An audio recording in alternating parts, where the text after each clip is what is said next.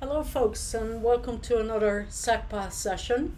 SACPA is very thankful for the continuing support we receive from the University of Lethbridge, Shaw Spotlight, and the Lethbridge Herald.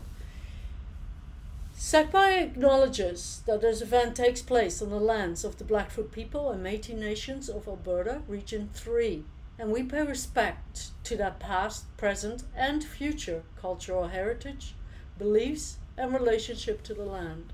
SACPA is committed to assist reconciliation efforts by raising awareness of the ways past and present injustices can be reconciled. Today, we'd like to introduce you to uh, Mark Holzer from the Canadian uh, Red Cross. Mark, thank you very much for joining at such late notice. We had a little bit of an, an um, emergency with with our prior, previous speaker, and so we're very thankful that you've joined us today. Mark, Thank you. I'm happy to be here. Yeah. Mark began his career in emergency ma- management with the American Red Cross prior to returning to Canada and joining the Canadian Red Cross in 2018.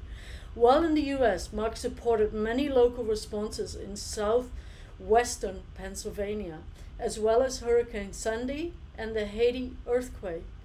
Now based in Edmonton, Mark supports the Alberta Emergency Management Team to plan and prepare for all hazards.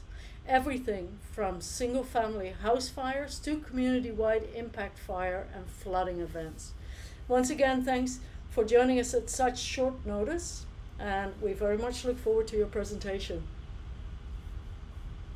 All right. Thank you so much, Annalise. I appreciate the introduction and the opportunity to be here and and speak to your viewers and uh, share some information about the organization, the Canadian Red Cross, and the, the work that we do here, uh, both in Alberta and the Northwest Territories, but across Canada and uh, internationally as well.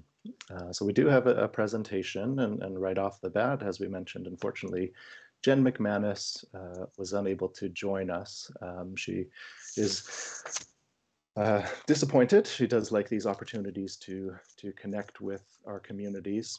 Uh, she is our provincial vice president uh, and, and, would be more than happy to uh, rejoin at another later date uh, if the opportunity was to arise uh, as well. But I have agreed to to step in and, and join you, which I'm happy to do. Um, and if we do come up anything on the presentation that sparks any questions that unfortunately I might be able unable to answer, uh, we'll be happy to try and get that uh, answer for you uh, at a later date as well.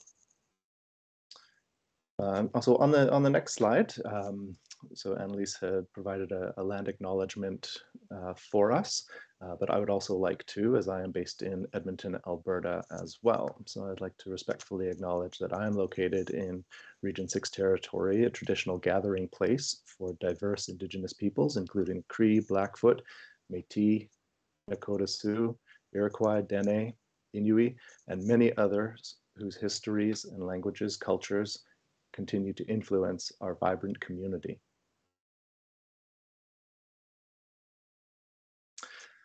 So to begin uh, on the on the next slide, we're just going to review some of the Canadian Red Cross's uh, history, uh, as well as um, what guides the work that we do, uh, and and then we'll continue on to refer to some specific programs and services that we offer, the work that we've been doing uh, over the the, the pandemic, uh, even before that, and how we've had to adapt and, and change our uh, methodologies as a result of the, the pandemic and, and all that includes. So the Canadian Red Cross has been active in Canada uh, since 1896 and officially became the Canadian Red Cross in 1909 through an act of parliament. Our mission is help people and communities throughout Canada and the world in times of need and to support them, strengthening their resiliency. Today, we're the largest humanitarian organization in the world. The photo uh, in the presentation has three emblems. Uh, on the left, you'll notice the, the, the Red Cross, uh, which is synonymous with many of the Red Crosses that operate throughout countries, but it's also recognized through different symbols in some other countries as well. Uh, as well. On the next slide, we have our guiding principles, our fundamental principles. These shape how we approach the work that we do through humanity, impartiality, neutrality, independence, voluntary service, unity, and universality. We hold these very near and dear to everything that we do and the approach that we take so that we're able to provide the proper support to all communities and all people within those communities, regardless of geographic boundaries.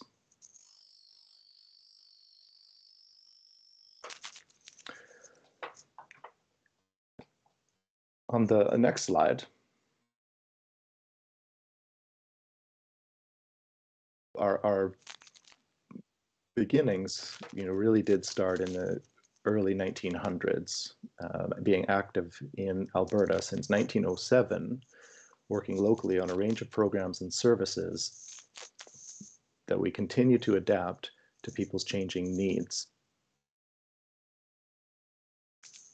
And our mission, guided by our fundamental principles, are also supported through our pillars in emergencies and health and areas of expertise such as direct assistance, volunteerism, building capacity, and strengthening our communities based on research, training, and education.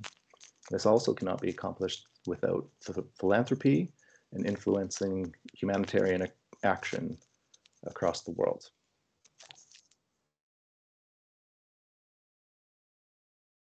In Alberta, the Red Cross has recruited, recruited, trained, and engaged more than 13,000 volunteers across all lines of service, not just in emergency management, as well as providing staff, offices throughout the province, and services available to all communities in both Alberta and Northwest Territories. So our geography that we're responsible for doesn't end with just the provincial boundaries of Alberta, but also up into the Northwest Territories as well. And we, in addition, we also provide uh, a lot of support to our neighboring provinces as they're dealing with some of the, the responses that they're working through. Uh, as you might have heard, in Manitoba, they're dealing with some significant flooding uh, as well, which is um, happens every year, uh, but sometimes local capacity is exceeded, and so other provinces provide support and assistance uh, as necessary as well. So after a little bit of history, so on the next slide, we will be looking at the work that we are doing in Canada and around the world. Uh, so I encourage you to, to think about some of the events that you might be familiar with. And if you do have any questions regarding those, uh, please don't hesitate to ask at the question answer period uh, following. So the, the main lines of service or programs that we offer uh, is emergency management, which is one of the larger programs, uh, having the significant volunteer population uh, as well that we utilize to be able to do all of the work that we do. We're a volunteer-led organization uh, where we engage many, many volunteers to help us be able to respond to all of the needs uh, of the communities uh, as well. This is focusing on the, the cycle of emergency management, which is planning and preparedness, the, for the ability to respond and provide support to those communities, as well as looking into the, the long-term recovery operations that are necessary for communities to return to their, their uh, pre, pre-disaster state uh, as well.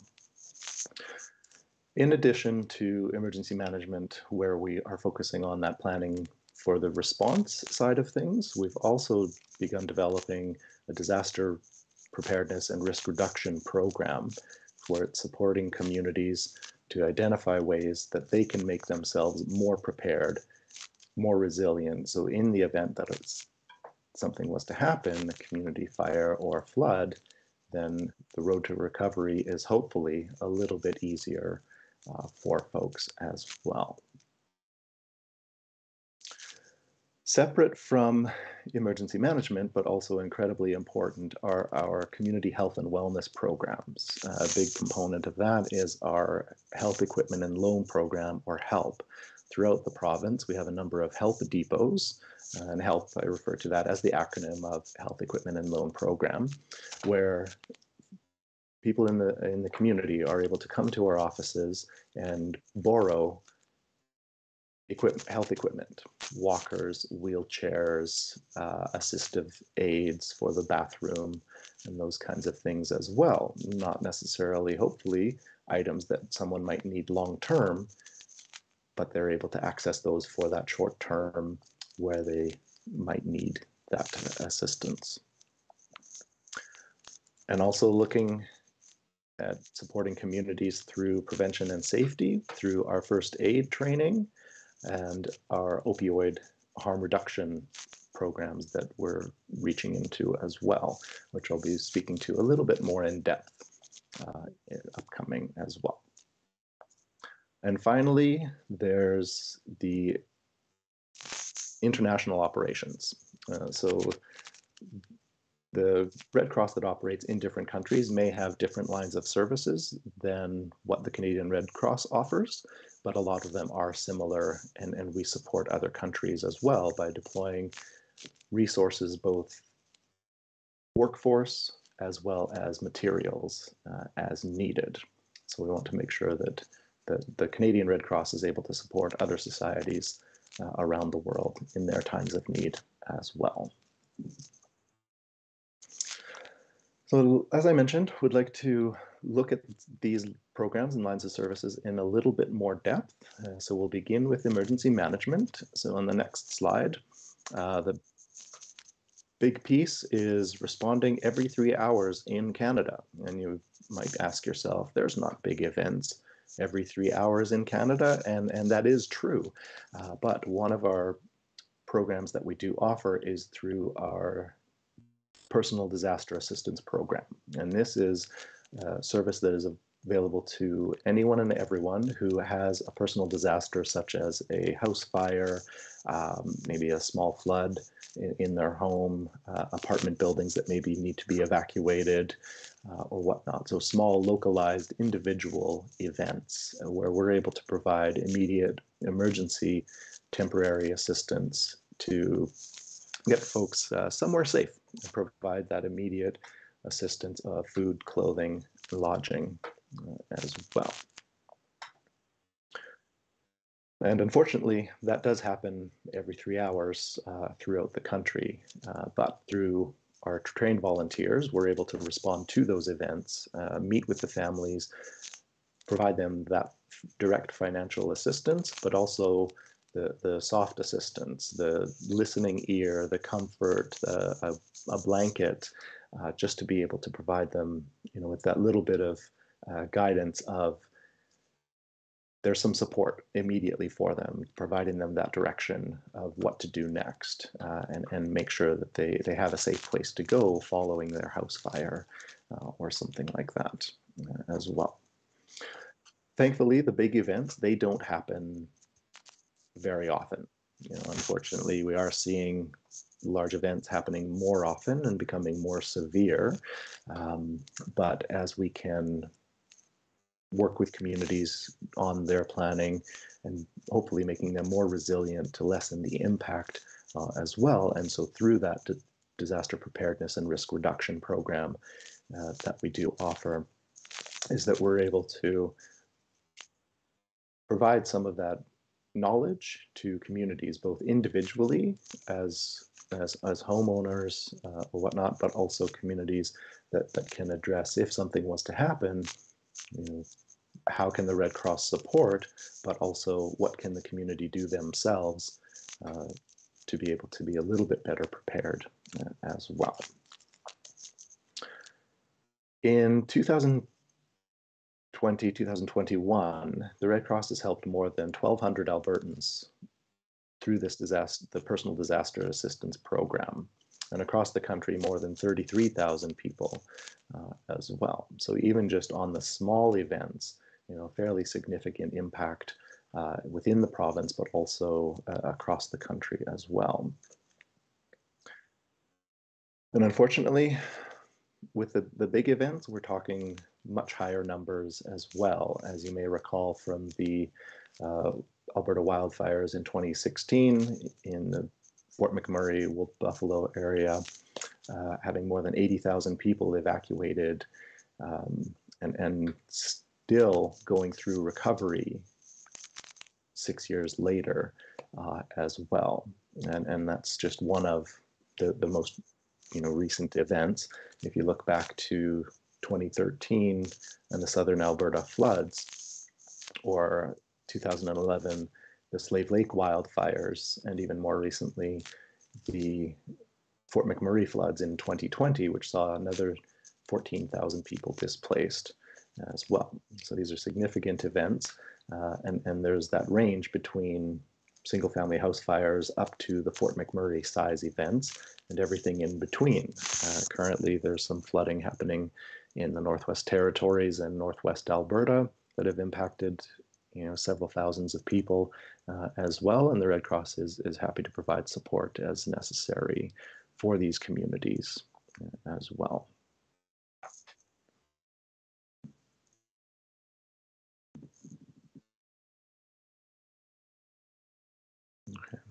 on the on the next slide uh, talks a little bit more about uh, the Fort McMurray floods. Uh, so this was a, a, very unique response for us uh, because it was the first large response during the pandemic.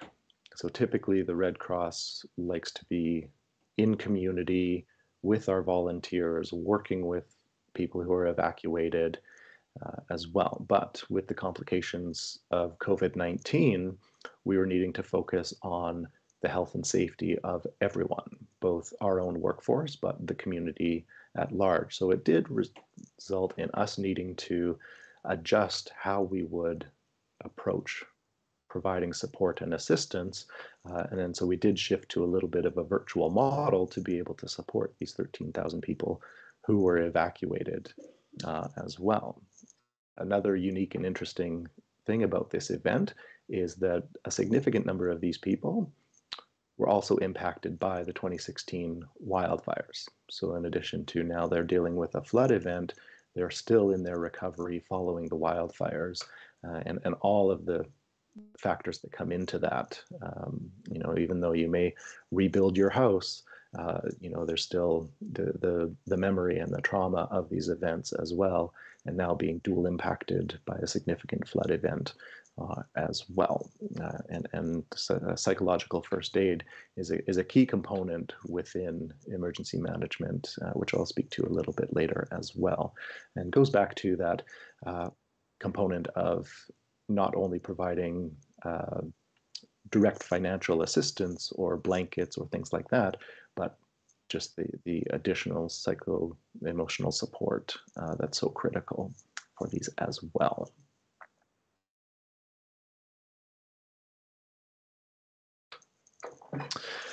So as on the next slide, uh, we're starting to shift a little bit from uh, emergency management in terms of people having an event uh, and us being able to provide some assistance, but how do we do that in a pandemic?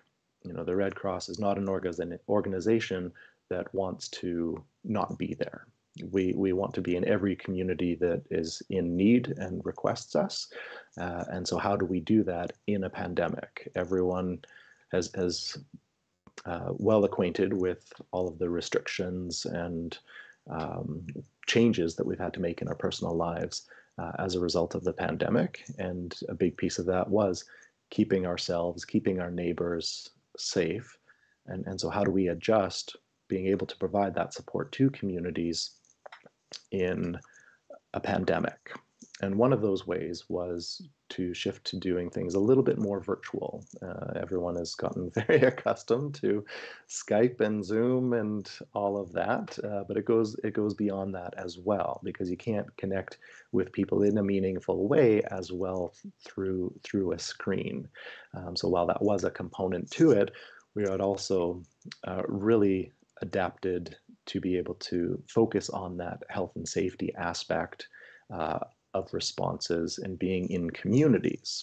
Um, so we were looking at ways to make sure that we were implementing policies and procedure to keep people safe, ensuring you know good physical distancing, proper use of PPE at appropriate levels based on the situation uh, as well, but also looking at ways to support communities as they are dealing with the pandemic. So one of those examples is um, when things were first starting way back. Can't believe it's been two and a half years, uh, and people were returning to Canada uh, and, and landing in uh, Ontario uh, at CFB Trenton, uh, and so being welcomed and having to do the whole isolation thing and whatnot. And, and so the Red Cross was there supporting people who were returning uh, as well. Um, so shifting a little bit from disaster response to the, the pandemic response as well uh, as the pandemic went on, we were looking at ways to continue to support communities. Uh, you know, there, there was the isolation of seniors in large cities, uh, food insecurity for vulnerable populations, uh, lack of medical facilities in indigenous communities, and, and supporting patient overflow in hospitals uh, as well. So in the early days of all of this is providing some financial support, but also just the guidance and expertise as we began developing COVID protocols and, and whatnot as well.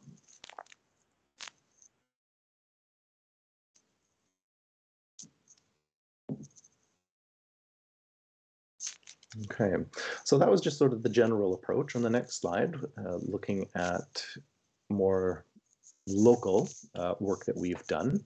Uh, so for almost the entire pandemic, we have been working with the PHAC, or the Public Health Agency of Canada, uh, supporting uh, travelers returning to Canada, uh, as well as providing COVID-19 testing, COVID-19 testing at border entry sites, um, working with Correction Services Canada for epidemic prevention and control at federal correctional facilities, uh, as well, and launching a friendly calls program. So as I had mentioned, you know, people feeling a lot more vulnerable and isolated as a result of this, and so being able to provide that support uh, through phone calls and just checking in with people and whatnot, uh,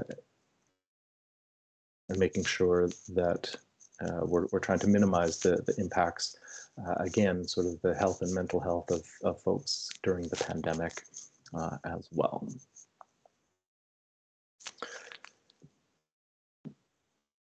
On the, the, the, next slide, this is just the last piece, sort of COVID specific, uh, is it was a very interesting opportunity for us in the province is that we had our emergency response unit, uh, or ERU, deployed domestically. And so what that is, is basically a field hospital uh, that we're able to deploy.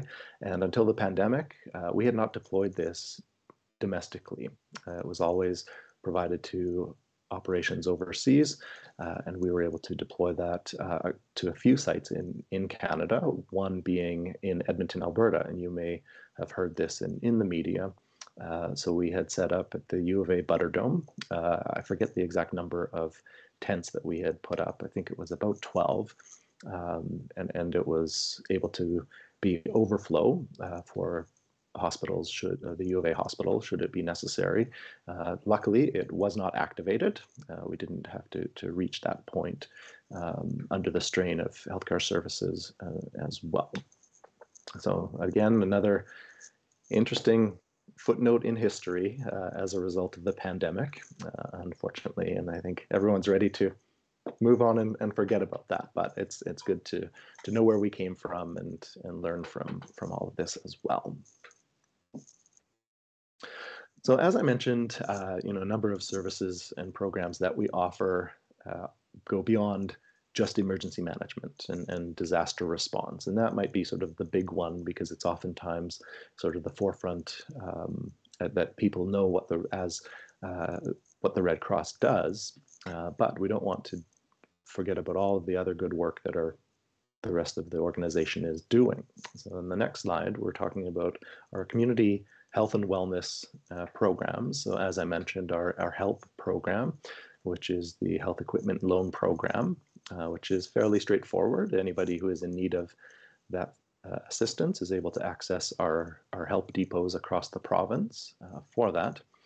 Um, and then also within that is our um, wellness check-in and, and for seniors as, as well as the friendly call program uh, as well. So in Alberta for the last year, uh, we've assisted more than 22,000 people uh, and loaned out more than 42,000 pieces of equipment. And, and this is all done through our volunteers who meet and greet people at our depots, get them the equipment that they need, and then when it's returned, do a quick service, make sure it's in good working order to be reissued uh, again. Um, so again, 22,000 people in a year, a pretty significant uh, need that's there uh, as well.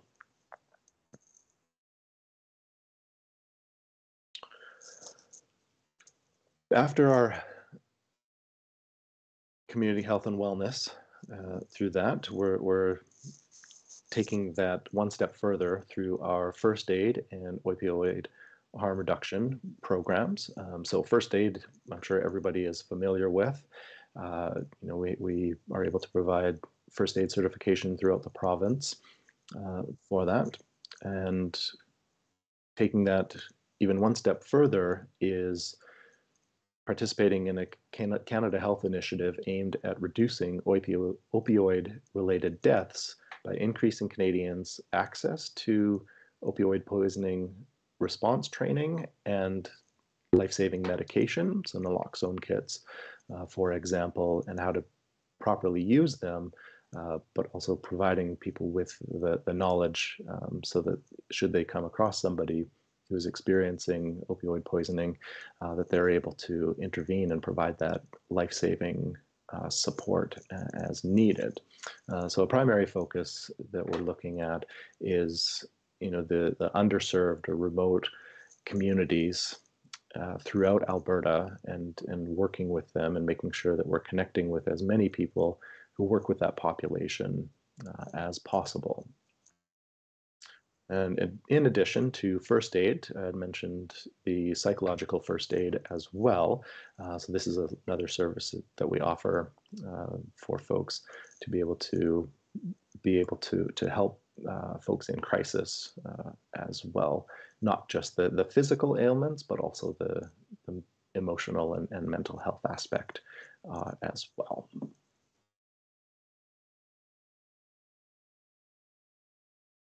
Okay, and then finally,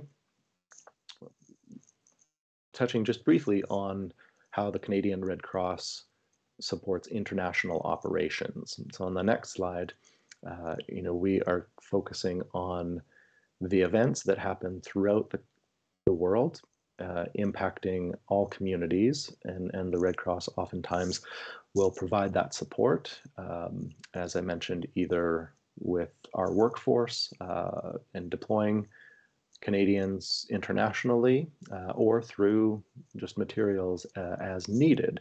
So in the last year, the, Red Cross has reached more than 2.5 million people internationally through our programming and partnerships with other national societies.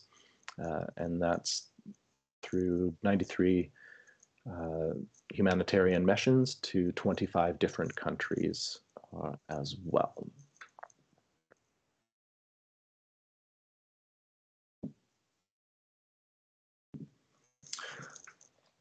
So that's talking about what we do domestically in other countries. But as we all know, there are events that happen in other countries that can impact Canada in a variety of ways and how we might support that locally as well.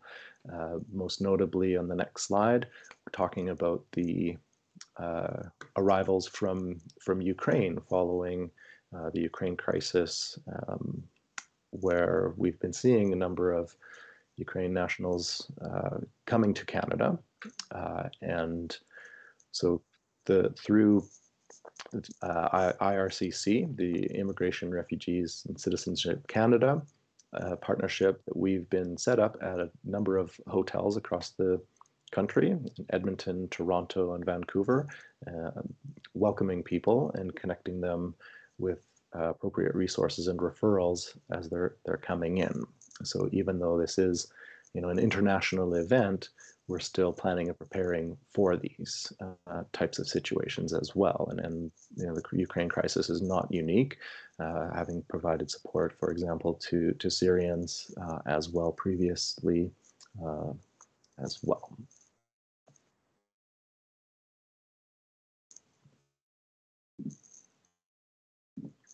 Okay, and I think we're, we're almost about at the end of the presentation, which is good timing because we're, we're about there um, as well.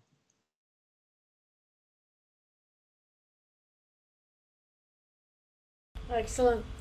Um, thank you so much. I've put up the last slide um, with with your um, um, with your website on how to learn more, volunteer or donate. Um, thank you so much, Mark, for your presentation. That was very informative. Um, I just have a question for you. As you were talking about sort of the increase of um, natural disasters, do you have like and and with climate change changing, do you does the Red Cross actually have a contingency plan to to think about how this would, you know, how the increase of that would affect the Red Cross? Mm-hmm. So we do, and it is something that we we pay very close attention to. Um, so as part of our planning and preparedness is that we're, you know, we partner with communities to get a better understanding of what are their risks and hazards, what are they seeing locally that might increase the, the likelihood but also severity of these events, and how do we work with these communities to properly prepare for the requests or support that might come in. Uh, so if we're looking at sort of the, the traditional quote unquote uh, emergency management preparedness is making sure that we are, are training enough volunteers to be able to respond to those events, uh, having good communication with partners and communities to know what what the extent of risk might be uh, as well, and, and just being able to respond to those, realizing that we can't predict what's going to happen when and where, but how can we best be prepared for that? Uh, this is is side by side with disaster risk reduction. You know, where providing information to communities to, you know, what provide information on what can they do to to be better prepared themselves as well. Having a personal emergency plan making sure that you have a, preparedness kit. So in the event that you needed to evacuate, you're able to, to do that quickly and efficiently with everything that you would have uh, as well. Uh, and then, then just continuing to monitor weather patterns and, and things like that. Okay. Um, our next question comes from Laura Schultz. Thank you, Mark, for your presentation. Would you comment on the post disaster work the Red Cross does with communities? Um, yeah, certainly. Um, so, as with everything that the Red Cross does, uh, you know, we try to have these partnerships with communities uh, so that we can understand how they can best be supported, identifying gaps. Uh, so, for local communities, approach if they have to evacuate, uh, working with local authorities uh, to be able to provide that support either during a uh, evacuation, but then also when, so for flood, ex for example, waters come up, people are evacuated, the water goes down, and then what? you know, so having conversations with the local authorities on what does that reentry to community look like, what are the needs for recovery uh, as well, and and part of that conversation is uh, looking at um, you know just the support and expertise. Does that also include financial assistance uh, and and whatnot? And so it depends on on funds raised for events and those kinds of things as well. So, you know, unfortunately, there isn't just a cut and dry in every situation. This is what's going to happen and how it happens. It's it's all you know based on the events and, and figuring out you know what are the needs and resources that are available uh, to help meet those needs. Our next question comes from Mark Goodall. Do we have any Canadian volunteers currently on the ground in the Ukraine or the surrounding countries taking part in the crisis there, i.e., Poland, Hungary, etc.? Unfortunately, my answer will be fairly brief. Uh, we, we do. I just don't have specifics um, uh, at this time. You know exactly who who uh, like how many people have been deployed and, and where they are and the work that they're doing uh, as well. But we have we have deployed um, folks, yes. Um, our next question comes from Henning Mandel. Does the International Red Cross still deal with blood donations and distribution, realizing the Canadian Red Cross no longer does? So individual societies in countries do. Um, as I had mentioned, you know, there are different lines of service in different countries uh, based on, on those organizations. So some uh, European countries, for example, uh, have actually a much more active healthcare role uh, in, in some of those as well. And, and yeah, so Canadian Blood Services has, has taken that on uh, as well, but a number of countries do uh, still have that program. Laura Schultz, how does the Red Cross mitigate or work around challenges in countries that may not have infrastructure? For example, distributing food slash medicine in countries with gangs or corruption. Mm-hmm. So that that that is a challenge, absolutely. Um, you know, and, and I think I'll, I'll, revert back to our fundamental principles. Uh, is is that we will you know, provide the support that we can wherever we can, uh, based on these principles as well, uh, and and navigating through, um, you know, maybe some unstable regions can be tricky. You know, there's logistical issues, transportation issues, uh, as well as just the ability to sort of travel travel freely through that. Uh, you know, luckily, uh, the the Red Cross and Red Crescent is is a internationally recognized symbol of assistance and and you know that does provide a little bit of uh, ability to to do the work that we do uh, as well. But it is working with those local authorities uh, to be able to safely carry out the work that we do uh, as well and just making sure that we're navigating through supply chain issues or something like that as best we can. Uh, you know depending on the situation in a country or a region uh, there, there might not be sort of any good option. And so it's looking at what is the, the best option that uh, will deliver the aid and support, uh, but also keeping people safe uh, as well. Next question comes from Bev Mundell. And uh, I think you talked about it in your PowerPoint presentation, but I'll ask it anyway. Is the Canadian Red Cross involved in Canada's opioid crisis? And if so, how? Mm-hmm. Yeah, so it's it's it's through that uh, awareness and, and education uh, support. So very similar to um, you know first aid training, psychological first aid training is is providing that awareness of what is the opioid, opioid crisis, who does it impact, how does it impact people. Uh, are in in what communities and and whatnot, but then taking that next step of training people how to respond to somebody who is experiencing opioid poisoning uh, as well. So being able to uh, be confident in some training that you would receive to directly intervene. And again, this is to your level of comfort uh, and, and training. Um, but even if you're not comfortable with administering naloxone, for example, at least taking the steps to properly care for somebody while first responders are being able to be dispatched uh, as well.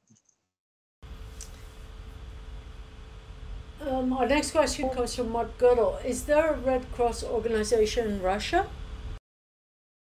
There is. Yes. Yeah. And and again, back to our, our fundamental principles, you know, um, support is being offered. So for this this specific crisis, uh, support is being offered to to um, everyone impacted. You know, Ukrainians, Russians, uh, as well as part of that that neutrality and independence. On your last slide, you talked about people being able to volunteer. What would it look like um, if you were to approach the Canadian Red Cross and say that you wanted to volunteer? What what does that entail? How does like would you be sent to a disaster zone or what? yeah, it, it, it could be. Um, it, it's it's a um, you know an application process where you meet with our representatives to determine you know what would be the best fit for you you know what is your interest uh, in in volunteering for the Red Cross? Is it emergency management? Is it the help program or friendly calls, um, or or whatnot? Uh, the majority of our volunteers are under emergency management, but you know we have we have philanthropy volunteers that help raise funds. Um, so it's just meeting with our representatives that, that do the onboarding of volunteers, identifying you know what that best role would be for you uh, and then helping you navigate through that path. Uh, so for example emergency management you know i, I want to help people following those house fires. Uh, you know be be one of those every three hours uh, volunteers. Not that busy in alberta thankfully uh, that's across the country uh, but you are brought on as a volunteer, you receive uh, pretty extensive training on, on how to complete all of the paperwork and work with individuals following a disaster. Uh, and then you're connected with our local coordinators uh, and being able to, to get the training and then experience. Uh, we have some volunteers who you know support the, the single family house fires, but we have other volunteers who have the ability to deploy. And so they're sent throughout the province, uh, up into the Northwest Territories, into BC, Manitoba, Saskatchewan, the Atlantic provinces as well. Um, so it's based on your interest, your comfortability, your availability, and ability to to go outside of your community. So if you were to volunteer with us, you you don't have to leave your community, but the opportunity is there if if you so interest. International is a little bit different based on on the skill sets that's needed and whatnot. Uh, but really, it's it's up to you how you want to volunteer. That's the beauty of volunteering. You choose. Wonderful. Wonderful. Next question comes from Laura Schultz. Does the Red Cross collaborate with other agencies such as Doctors Without Borders, etc., pre disaster or during a disaster? Uh, I will say yes, yes, and yes. Uh, yeah, we do. We do collaborate with a number of different organizations, um, and and it's not this is the list and this is only the list. It is whoever we need to to work with uh, to be able to do this. The Red Cross, you know, can't do everything. Uh, no organization can. Uh, so it's really a collaborative effort among uh, nonprofits, um, local government, provincial government, federal uh, federal government, uh, as well, in figuring out, you know, who's bringing what to the table and how do we best coordinate you know how do we make the most out of the resources available uh, for that? And so having those conversations ahead of time means that when an event happens then it is a little bit more smooth uh, into transition to actually doing the work uh, that's there. Um, so yeah so it's all of those different organizations uh, and having those conversations ahead of time um, as well as being able to work together uh, based on whatever kind of event is happening. Um, Mark Goodall, do you accept donations of used medical aids such as walkers, crutches, etc.?